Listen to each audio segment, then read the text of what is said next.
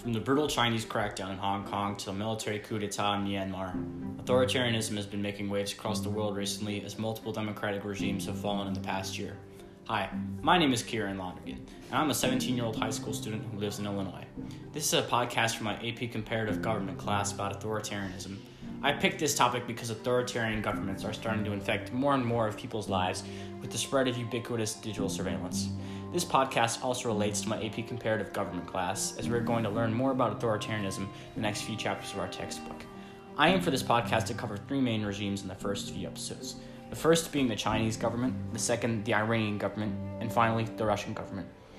I plan for this podcast to specifically discuss a few main things about my topic countries. The first are the policies that govern these authoritarian regimes. The second are the laws that oppress the civilians in order to support these governments. The third being which type of authoritarian government the country is ruled by. The fourth being what makes these regimes unique in all three topic countries. And finally, to teach the history of these regimes and how they've changed over time.